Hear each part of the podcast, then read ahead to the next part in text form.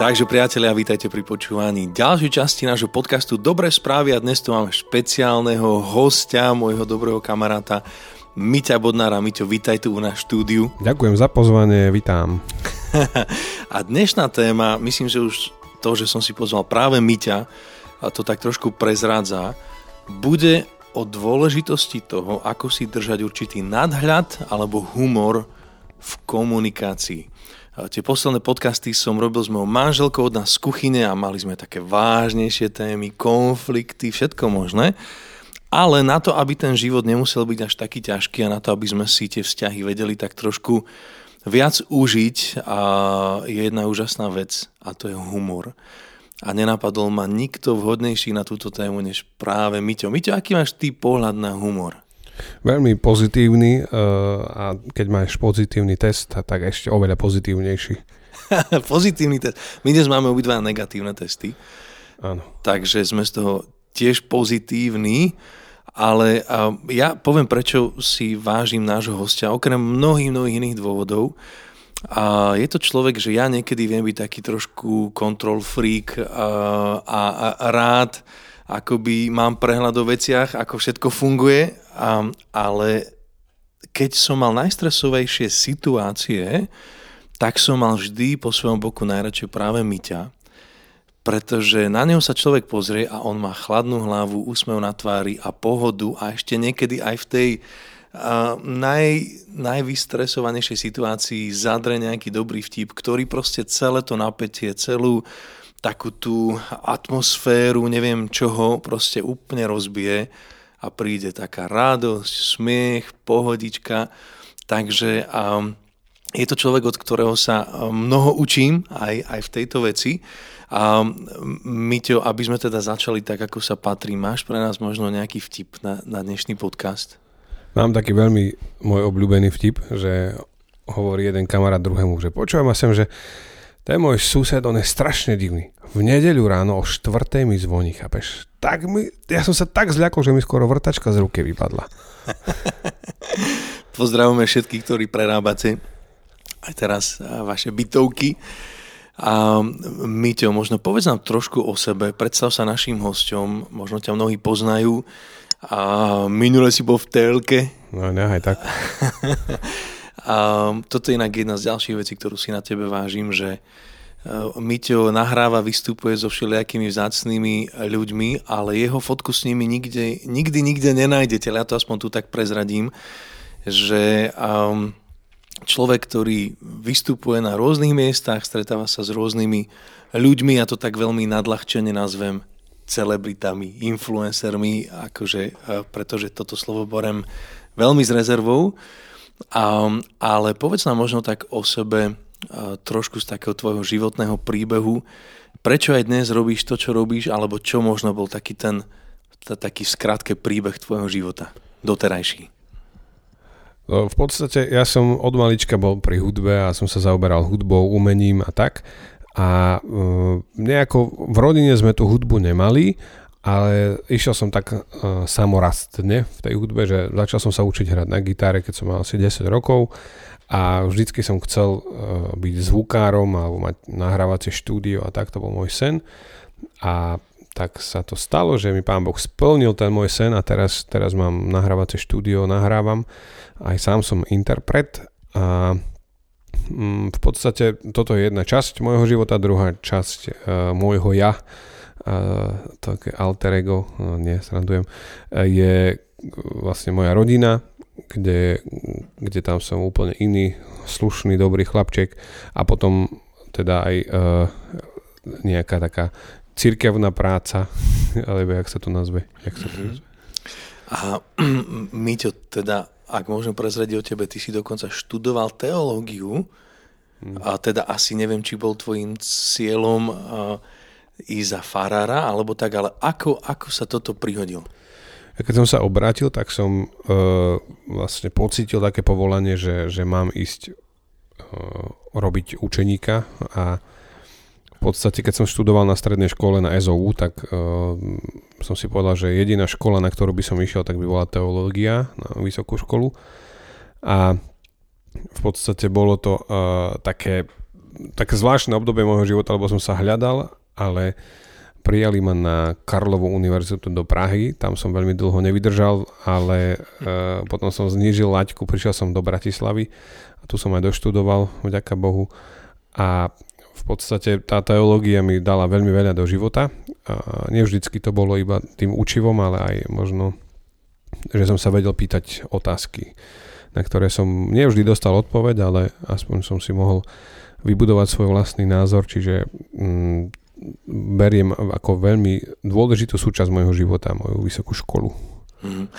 Ja som študoval teológiu tiež, ale pochopil som po niekoľkých rokoch, že človek si myslí, že to odpovie na jeho otázky, ale práve zo školy možno odchádza s tým, že, že ich má možno ešte viac, ale možno to, čo nás teológia naučila, je možno klásť si tie správne otázky, na ktoré dodnes asi v, v mnohom stále našim životom aj hľadáme nejaké odpovede. A Miťo, ak si tak vieš spomenúť, čo možno pre teba bola taká jedna z najstresovejších situácií, alebo keď sa tak pozrieš späť, také, také medzníky tvojho života, kde možno práve aj to, že si tým prešiel s chladnou hlavou a teda s Ježišom v srdci, ako by ti pomohli zvládnuť aj také možno tie, tie ťažké obdobia. Tak ono, v živote je veľa takých situácií, kedy e, človek je preskúšaný a ono vždycky sa to tak nejak pridáva. A akože jednou z takých najsilnejších e, vecí bolo, ktorá ma potom pripravila na tie ďalšie, o ktorých neskôr poviem, tak bolo to, že som e, robil trikrát štátnica a trikrát diplomovku. Môžete mm-hmm. sa usmiať všetci teraz, áno, robil. Nebol som najlepší študent, to veru, že nie. Nebol som študijný typ, ale jednoducho sa udiali veci, okolnosti tak, že som proste tú školu musel naťahovať a robiť, robiť tak uh, na trikrát. A už ak som tam sedel na tretí krát, tak uh, nebolo mi úplne všetko jedno, ale vlastne mi bolo všetko jedno. Takže to bola jedna taká situácia, ktorú som vedel, že OK, tak uh, 6,5 roka školy môžem teraz šmáhom ruky zahodiť.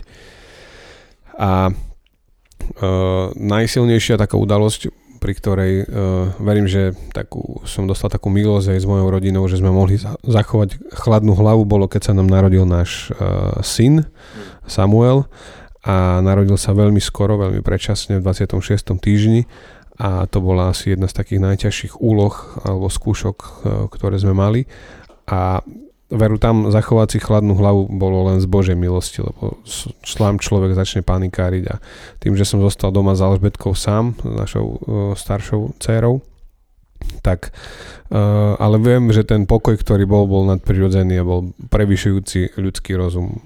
Takže to bolo... Miťo, k tomuto príbehu chcem, aby sme ešte tak pri ňom ostali, ale asi presne pamätám na ten večer, vo februári, takto pred dvoma rokmi. Myslím, že to bol pondelok, môžem sa miliť, a my sme boli spolu v jednom nemenovanom hudobnom obchode a vtedy ti tvoja manželka zavolala, že je nejaký problém.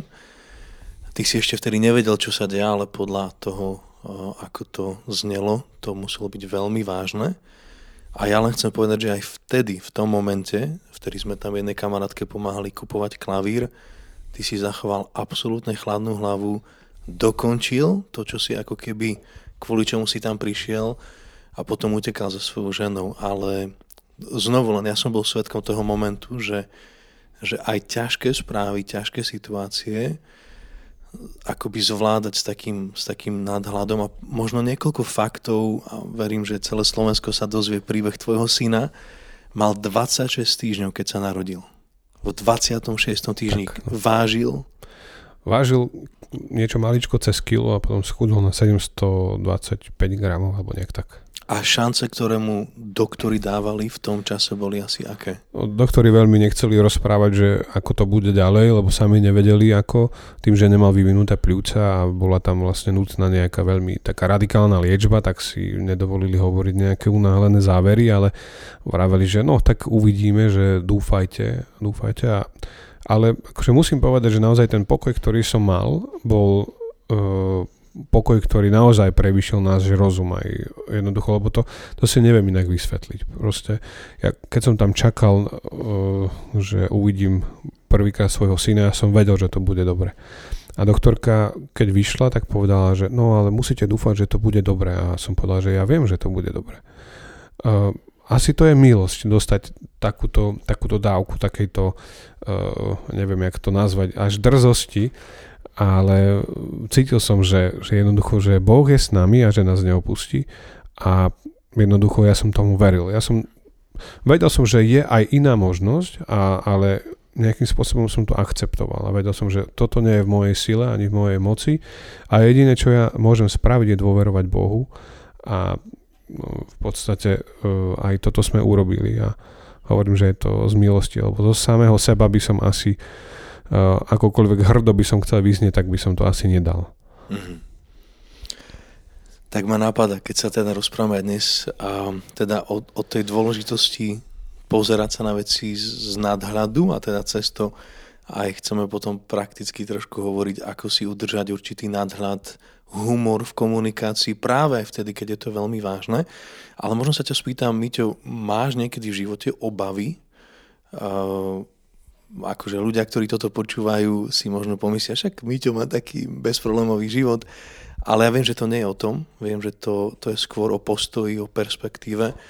Um, ale možno ak, ak sú obavy, ako, ako si sa naučil s nimi jednať, aj toto, čo si možno teraz popísal, um, a ako sa ti darí, alebo čo by si povedal, že je taký kľúč k tomu, ako si zachovať taký určitý odstup, nadhľad, nie že byť lahostajný, ale nestresovať. Poraď aj mne, prosím, ak, ako sa vyhnúť zbytočným stresom.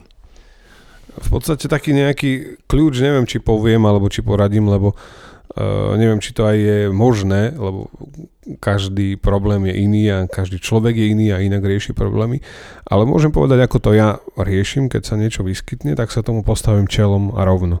Ja som zvyknutý jednoducho jednať proste okamžite a možno niekedy impulzívne, ale postaviť sa čelom tomu problému a si povedať, že OK, tak je tu tento problém a idem ho zvládnuť a ako to zvládnem, že OK, tak potrebujem na to to a to a tak sa vyzbrojím možno niekedy fyzicky, niekedy e, psychicky, duchovne a poviem si, tak to idem spraviť a, a to spravím a aj keď, keď je to nejaký fyzický problém alebo nejaká výzva a ja mám osobne veľmi rád výzvy.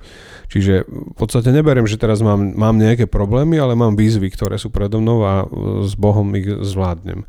A toto je môj taký možno osobný kľúč, ktorý keď chcete, môžete skúsiť, možno zafunguje aj vám ale v zásade mne to veľmi dobre funguje. Samozrejme, že aj niekedy rozpoloženie e, nepomáha e, tomu, hej, keď sme v nejakom tlaku a, a proste ešte máš riešiť nejaký ďalší a ďalší následný problém, tak e, nie som veľký frajer v tom, ale hovorím, že mne to pomáha postaviť sa tomu čelom a jednať impulzívne a okamžite. To, to mi funguje to slovo im, impulzívne, ako by si ho ešte možno vyložil? Z fleku.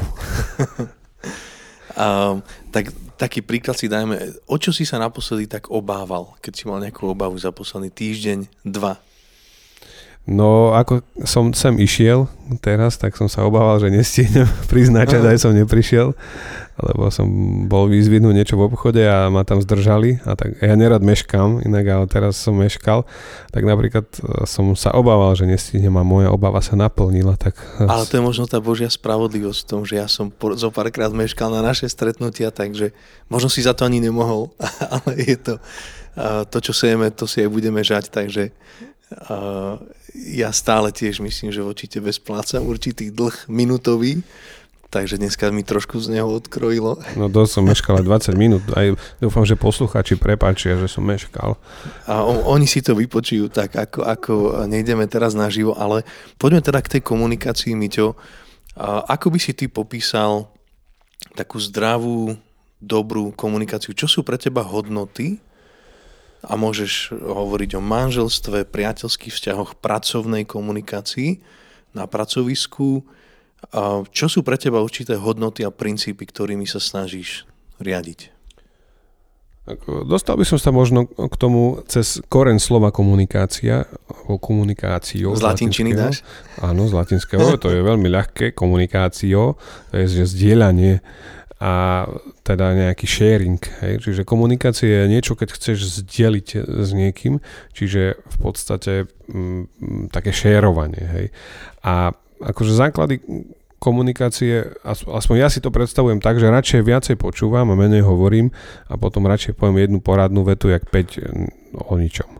Čiže e, to si, to si tak uh, snažím nejako sugerovať, že OK, nemusíš za každú cenu okamžite reagovať a je veľmi dôležité počúvať. A ja som sa snažil v minulosti a verím, že mi to aj tak vyjde do budúcna, že viacej počúvať radšej ako, ako mnoho prázdnych slov vystrieľať a, a, a iné je, keď sa tá komunikácia vyžaduje, keď je nejaký brainstorming hej, pred, pred nahrávaním alebo tak, že vtedy človek strieľa tie myšlienky a komunikuje, ale, ale v zásade platí, že sa učím komunikovať tak, že radšej viacej počúvam a premyslím si, čo poviem a potom keď pán dá milosť, tak poviem aj niečo rozumné niekedy.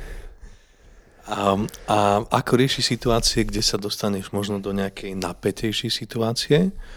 Um, povedzme, riešiš nejaké objednávky, nejaké dohody a teraz tá druhá strana tlačí cez hnev, manipuláciu a akoby takéto veci. Ako, ako vtedy? Vtedy tiež si všetko vypočuješ len, len tak?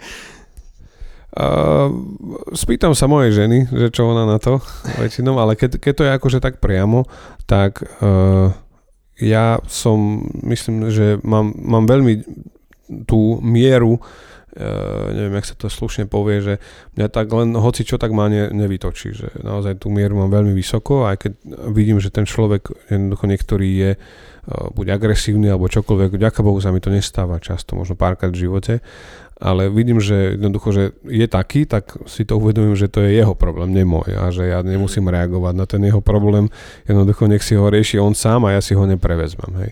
Párkrát viete, ktorí šoferujete, že takéto situácie na cestách hlavne vznikajú. Mal som aj ja zo pár takých situácií, kedy sa asi niekto okolo mňa ponáhľal a bol veľmi napätý a, a proste sa snažil preniesť na mňa tú jeho agresiu a vďaka Bohu som sa nenechal a verím, že aj v tejto situácii pán Ježiš mi pomohol a, proste nejakým spôsobom ma udržal, lebo starý Miťo by sa už pobil jak pes. A ako riešiš konflikty v komunikácii? No záleží kde, v manželstve alebo... Tak môžeme, môžeme pri manželstve. No neviem, či toto je úplne Začať? najlepší príklad. Uh, moja žena je v tom veľmi dobrý príklad. Ona, ona je skvelá, ona vždycky e, sa chce ospravedlniť a vždycky hľadá tú podstatu veci a jednoducho si to nejako tak e, nechá prejsť hlavou a proste zhodnotí, čo sa stalo. Ja som skôr, jak som na začiatku spomínal, že riešim impulzívne problémy, tak niekedy ten, to impulzívne vyzerá aj tak, že je taká nejaká sopečka vybuchnutá. Mm-hmm. A ale viem, že jednoducho to trvá pár sekúnd a potom v zápätí um, už je dobre. To riešim Medzi takto. tým ideš do dielne? Medzi tým, keď vybehnem do dielne, tak je úplne všetko v porádku ale uh, hej, tak viete to, v manželstve je to úplne niečo iné, lebo tam ten človek vás pozná veľmi dobre, tam nezahráte nič. Nemáš kam ujsť. Nemáš kam ujsť, tam proste buď si, alebo nesi. Takže eh, to je, myslím, že veľmi špecifická vec, ako, ako sa riešia problémy a, a akože niekde v biznise alebo v práci, tak ja, ja chvála Bohu nemám takú prácu, kde by som musel riešiť nejaké brutálne eh, konflikty alebo tak. Tým, že pracujem v kultúre a robím len s ľuďmi, ktorí sú mm, skvelí alebo ktorí si poviem, že uh, budem robiť, že už si to môžem vybrať, tak vlastne tam všetko je vynikajúce, že keď, ak si aj na začiatku spomínal ľudí, s ktorými robím tak sú to vlastne profíci, ktorí si vážia mňa, ja si vážim ich a potom to je radosť pracovať. A uh, takže myslím si, že Eh, je dobre sa vyhnúť tomu konfliktu a keď, keď, sa, keď sa nedá vyhnúť, tak uh, treba skúsiť nejaké iné riešenie. A čo sú možno také um, uh, také tvoje kontrolky alebo tak, na ktoré si v komunikácii, neviem, či poviem, že citlivý, ale ktoré proste uh, ťa, ťa vyrušujú alebo tak, že ktoré, ktoré akoby ti dajú taký signál, že aha, tak s týmto človekom asi do spolupráci nepôjdem, alebo e, čo, čo napríklad um, ti, ti tak vadí, ťa vyrušuje v komunikácii? Vadí mi to, keď už na začiatku človek vymýšľa alebo špekuluje a vidím, že, že ma nemá v úcte, tak viem, že vtedy, vtedy to jednoducho asi naša spolupráca tam aj končí. Alebo keď nejakým spôsobom pochybuje alebo mm, čokoľvek iné, že vidím, že jednoducho túdy cesta nevede. Že toto je pre mňa taká signálka, že OK, že asi, asi skús možno niečo iné. Ja na, sa teraz, na budúce nezdvihnem. Na budúce nezdvihnem. Ale snažím sa byť úctivý k ľuďom a napriek tomu, že oni častokrát sú neúctiví ku mne, tak jednoducho ja som úctivý a vidím, že to mení tú atmosféru, že jednoducho mohla by byť uh, tá komunikácia napätá, ale vďaka tomu, že jednoducho udržím uh, tú laťku nízko, tak uh, v podstate ne, nedôjde k, nejakú, nejakému konfliktu. A ja som radšej taký, že keď napríklad mám bojovať alebo nejakú sa povadiť s niekým, tak ja radšej, radšej cuknem a si poviem, že OK, že keď chcete ísť takto, tak ja, ja nechcem. Že, uh, osobne nemám rád konflikty a mi to robí v brúšku také nedobré, viete. Takže sa tému vyhýbam. Ale musím povedať, že je veľa ľudí, ktorí sa vyhýbajú konfliktom, ale častokrát je to aj z toho, že sa boja alebo nevedia konfrontovať. Ty pre mňa taký človek nie si ty, sa, ty nemáš rád konflikty, ale vieš byť veľmi priamy, keď treba byť priamy. Myslím si, že to je, to je veľmi vzácna kombinácia, že nekonfliktnosť neznamená nikdy nepovedať svoj názor, ako možno si to niektorí vykladajú.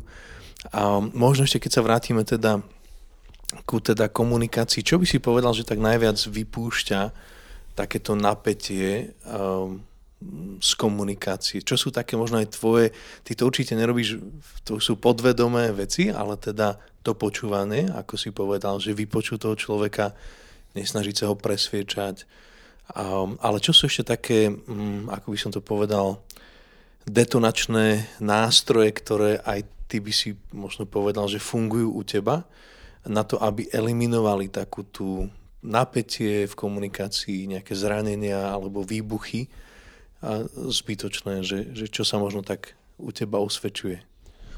U mňa sa osvedčuje, že sa vžijem do koži toho druhého a, a snažím sa pozrieť na ten problém, napríklad, ktorý sa rieši aj z tej jeho strany. Lebo častokrát vidíme len tú jednu stranu mince a ono, tá druhá strana vždycky vyzerá úplne inak.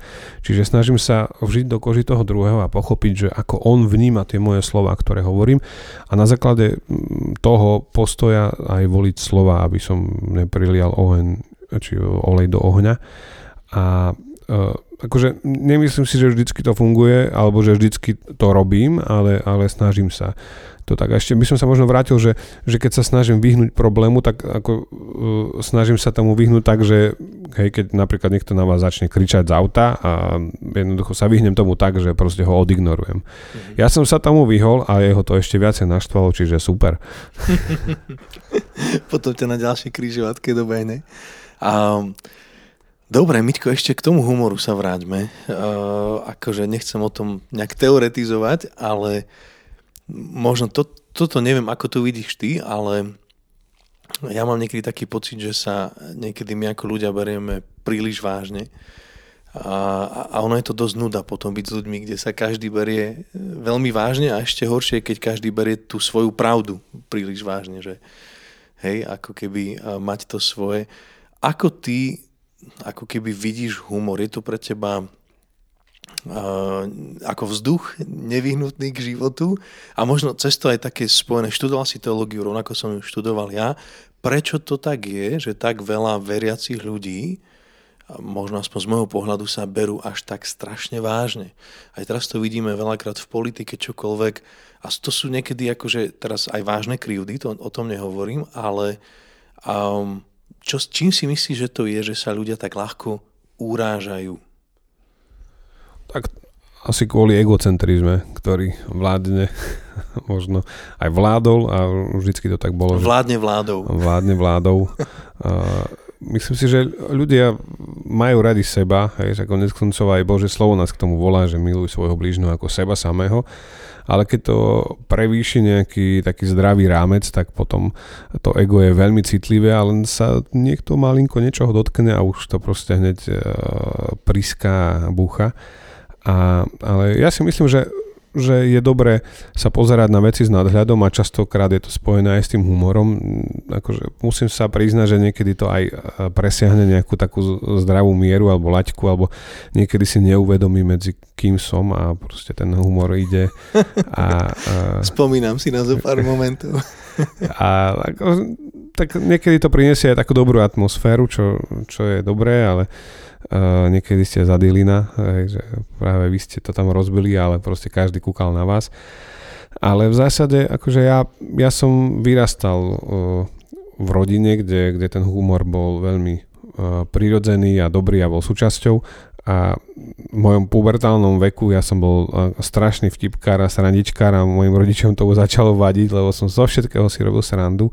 Teraz som už trošku ubral, a nerobím si srandu z rodičov, občas z, e, rodičov, alebo teda z, z mojej manželky. Ale myslím si, že je to, je to taký zdravý postoj a ono to veľmi súvisí aj, aj s tým, ako sa staviame ku problémov, že keď si urobím srandu z toho problému, tak mám vyhraté aj väčšinou. A možno zvlášť, keď si spravíš z toho svojho problému srandu, lebo robiť si srandu z problému iného človeka už asi zase o niečom inom. Áno, ide to ľahšie trošku, ale áno, je to tak, že zo svojich problémov je lepšie si robiť srandu. Ale uh, jak sa volá ten pastor z Viedne, čo, čo kázal u nás? Uh, Chris Prošl. Aha, a on povedal jednu takú veľmi vzácnú vec, že, že ako keby uh, začne stolovať vo svojom probléme a, a ja som si uvedomil, že ja presne to robím a to moje stolovanie vyzerá, že proste použijem ten humor a Uh, mám, mám rád, keď sa veci takto odľahčia. Samozrejme, veci, ktoré majú mať vážnosť, tak nech majú, ale uh, tie, ktoré nemusia mať až takú prílišnú vážnosť, tak veľmi rád odľahčím takým, takýmto niečom, nejakou vtipnou poznámkou alebo nejak takým maličkým sarkazmom. Tu možno teda uh, smerom k záveru, ako trošku zbehneme k teológii, myslíš si, že Boh má zmysel pre humor a že má dobrý zmysel pre humor? Určite áno. Neviem, či ti poviem nejaký príklad, ale som si istý, že, že áno, podľa mňa to je za, za, zakodované v niektorých ľuďoch DNA veľmi silno, v niektorých mm-hmm. slabšie. Myslím si, že aj tá originálnosť, ktorú stvoril každý jedného z nás. Myťo má teraz inak obrovskú dlhočíznú bradu ako dedom raz a keď si dá na toto rúško, tak stále ju má ešte 20 cm od tváre, pretože tá brada mu v tom bráni. Pri takýchto detailoch, sám na seba napríklad, ja mám krivú prepážku na nose. A keď som bol tínedžer, ma to niekedy trápilo. Ono to je iba vidno, keď sa na mňa pozrie zo spodu, že uh, mám proste vidím, ten nos úplne dokrýva.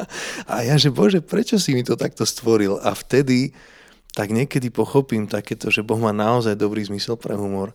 A myslím si, že je to úžasne oslobodzujúce vedieť sa zasmiať aj na veciach, ktoré možno by sme sa niekedy nimi trápili. Také blbosti ako krivá prepáška na nose alebo uh, smiešná brada, aj keď to je teda tvoje dobrovoľné rozhodnutie. Korona rozhodnutie. Ale ja úprimne si myslím, že um, aj toto prichádza so slobodou Božích detí. Ten pohľad na Boha Otca, ako nie na toho stále vážneho. Um, um, mám pocit, že aj častokrát také to náboženské vyobrazenie Ježiša je o tom, ako bol stále vážny. Keď aj tie filmy si mnohé spätne pozrieme, tak stále bol vážny. Vďaka Bohu, teraz už tie mnohé nové, aj Chosen, čo teraz vyšlo pred časom, vyobrazujú Ježiša tak, ako o ňom píše písmo, že ho deti milovali, deti milovali byť s ním. Mimochodom, toto je pre mňa jedna z takých, jeden z testov toho, či človek uh, už je tak vážny, že je s ním ťažko vôbec žiť, že deti pri ňom nevydržia. Neviem, či si si to aj ty tak všimol. A Ježiš bol ten, o ktorom čítame, že proste tie deti ho milovali, chodili za ním, on ich neodháňal preč. Jeho učeníci sa o to snažili, ale a neviem, či to vidíš teda podobne, ale pre mňa akoby aj z takého vzťahu, že vidím Boha ako nejakého sudcu alebo tak, potom to prejde do toho rozmeru otca a tam je ukryté to vzácne priateľstvo, zároveň tá bázem pred ním, ale A jeden z takých z rozmerov vzťahu s ním, ktorý aspoň ja objavujem posledné roky, je naozaj aj, aj to, že Boh má úžasný zmysel pre humor. On stvoril radosť, radosť, smiech. Dokonca keď čítame o tom, ako smiech má blahodarné účinky na naše zdravie, hej, že o mnoho viac než nejaké vitamíny a tak ďalej, tak si uvedomujem, ako toto je taká nepreskúšaná a nepreskúmaná možno vec, ale som vďačný za ľudí ako ty, ktorí sú plní Krista, ale zároveň sršia životom, sršia humorom. A vidíš to, vidíš možno podobne? Aj teba niekedy tak Boh na modlitbe možno rozosmeje? Mňa aj mimo, aj, aj počas... Uh, ja, sa, uh, ja sa priznám, že ja niekedy mne v hlave idú také, také vtipky všelijaké možné, keď všetci sú vážni a všetci proste je nejaká vážna chvíľka. A mne hlavou idú také veci, že jedno, asi, ja vtedy to nepoviem, ale sa tak pousmejem. Aj počas modlitby, aj počas kade čoho, že proste jednoducho to, to nejak tak srší zo mňa a neviem tomu zabrániť. A niekedy to aj poviem, ale uh, jednoducho asi to je nejakou súčasťou môjho DNA, že mi napadne smiešná vec, proste, že ja neviem, čokoľvek, hej, že aj, aj počas modlitby, aj, aj mimo nej, že to beriem ako takú, takú prirodzenú súčasť. Hmm. Niekedy by som ti rád namontoval nejaký mikrofón k tvojej hlave, keď sú vážne momenty, že čo, čo ňou prebieha. Spýtaj sa ma niekedy len tak random, že... Áno, na, my to na čo myslíš? Akože väčšina nás mužov, bežná odpoveď, keď sa nás manželky spýtajú, Uh, Vládko, nad čím rozmýšľaš? Nad ničím. Hej. Ten náš nothing box je naša obľúbená krabička. Ale a dobre, spýtam sa ťa najbližšie, keď, keď uvidím nejaký po, potmehúcky úsmev na tvojej tvári. Priatelia, cieľom tohto podcastu bolo a, pozvať vás na túto cestu, brať svoj život vážne, brať svoje poslanie vážne, ale seba samého brať s rezervou. Pomôžete tým sebe, Pomôžeme tým sebe, pomôžeme tým ľuďom vôkol nás a nehovoríme o tom, že nie sú chvíle, kedy treba byť vážny a, a tak ďalej, ale a je svet ďaleko krajší s ľuďmi, ktorí sa vedia zasmiať v prvom rade sami na sebe. Ja by som rád ukončil možno takým niečím osobným, čo si aj na mojom dnešnom hostovi a priateľovi veľmi vážim. A, a to je práve aj tá vec komunikácie vedieť rozpoznať, kedy niekedy je čas hovoriť a kedy je čas byť ticho. A pamätám si, keď to bolo pred troma rokmi, keď sme aj my s Martinkou si prechádzali takým veľmi ťažkým, ťažkými dňami, ako sme prišli o nášho druhého syna. A pamätám si, keď vtedy som chcel uľahčiť ten príchod domov z nemocnice pre moju manželku a tak som išiel rozobrať postielku, rozobrať vlastne všetky veci, ktoré sme už mali pripravené pre nášho druhého syna, ako sa mala manželka vrátiť z nemocnice. A vtedy neviem, či ty si volal mne, alebo ako to bolo, ale jednoducho zrazu si sa ocitol so mnou e, v tej našej detskej izbe a tam si mi vlastne tú hodinu a pol, alebo koľko sme tie veci rozoberali, bez jediného slova asistoval, pomáhal s tým, nič nehovoril, nič sa nepýtal, ale ako by len tam bol so mnou. A ja, ja na to len tak nadviažem, že ja som tak nad tým potom rozmýšľal, že wow, že čo by spravil skutočný priateľ v, takej, v takejto chvíli. Niekedy chceme ľuďom povedať, poradiť, akože aj ich povzbudiť, ale niekedy len byť pri niekom, byť v tichosti a len akoby byť možno aj v tej bolesti s ním je, je to najväčšie, ten najväčší dar. Takže my dnes hovoríme akože aj o komunikácii, humore, ale hovoríme aj o tom, ako, ako komunikácia nie vždy potrebuje byť verbálna, ale je naozaj akoby o tom, že sme blízko ľuďom, ktorí niečím prechádzajú.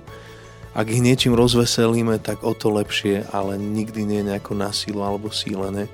A ja ti za to ďakujem za ten moment. Ja som častokrát potom nad tým rozmýšľal, keď som potom prechádzal takou svojou krízou aj v mojom vzťahu uh, s môjim stvoriteľom a pamätám si, ako mi pripomenul práve tento obraz, keď, keď mi tak hovorí, že Vlado, ja som tu pre teba. Keď sa chceš rozprávať a máš chuť sa rozprávať, som tu a počúvam ale ak chceš, tak len, len, len mi dovol byť tu s tebou a pomôcť ti niesť toto bremeno, ktoré nesieš. Takže ďakujem ti aj za to. A možno to je na inú tému, než ktorú sme dnes otvorili, ale verím, že aj o tom, o tom je, je vzťah, o tom je priateľstvo, o tom je komunikácia.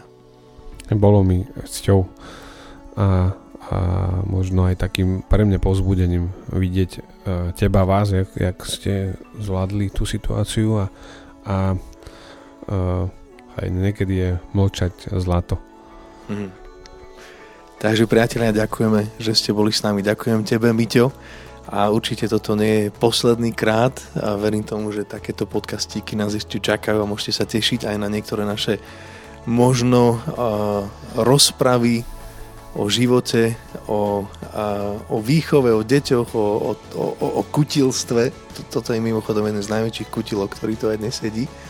Takže a ďakujeme, že počúvate podcast Dobré správy a môžete nás pozbudiť aj tým, že nám tam dáte taký ten a nie je tam páčik, ale sú tam hviezdičky a keď nám napíšete recenziu, tak budem ešte o to vďačnejší, že sa to bude môcť dostať do uší ešte viac a viac ľuďom. Ďakujem, že ste boli s nami a ďakujem aj tebe, Miťo, za tvoj čas. Ja ďakujem za pozvanie. Ahojte.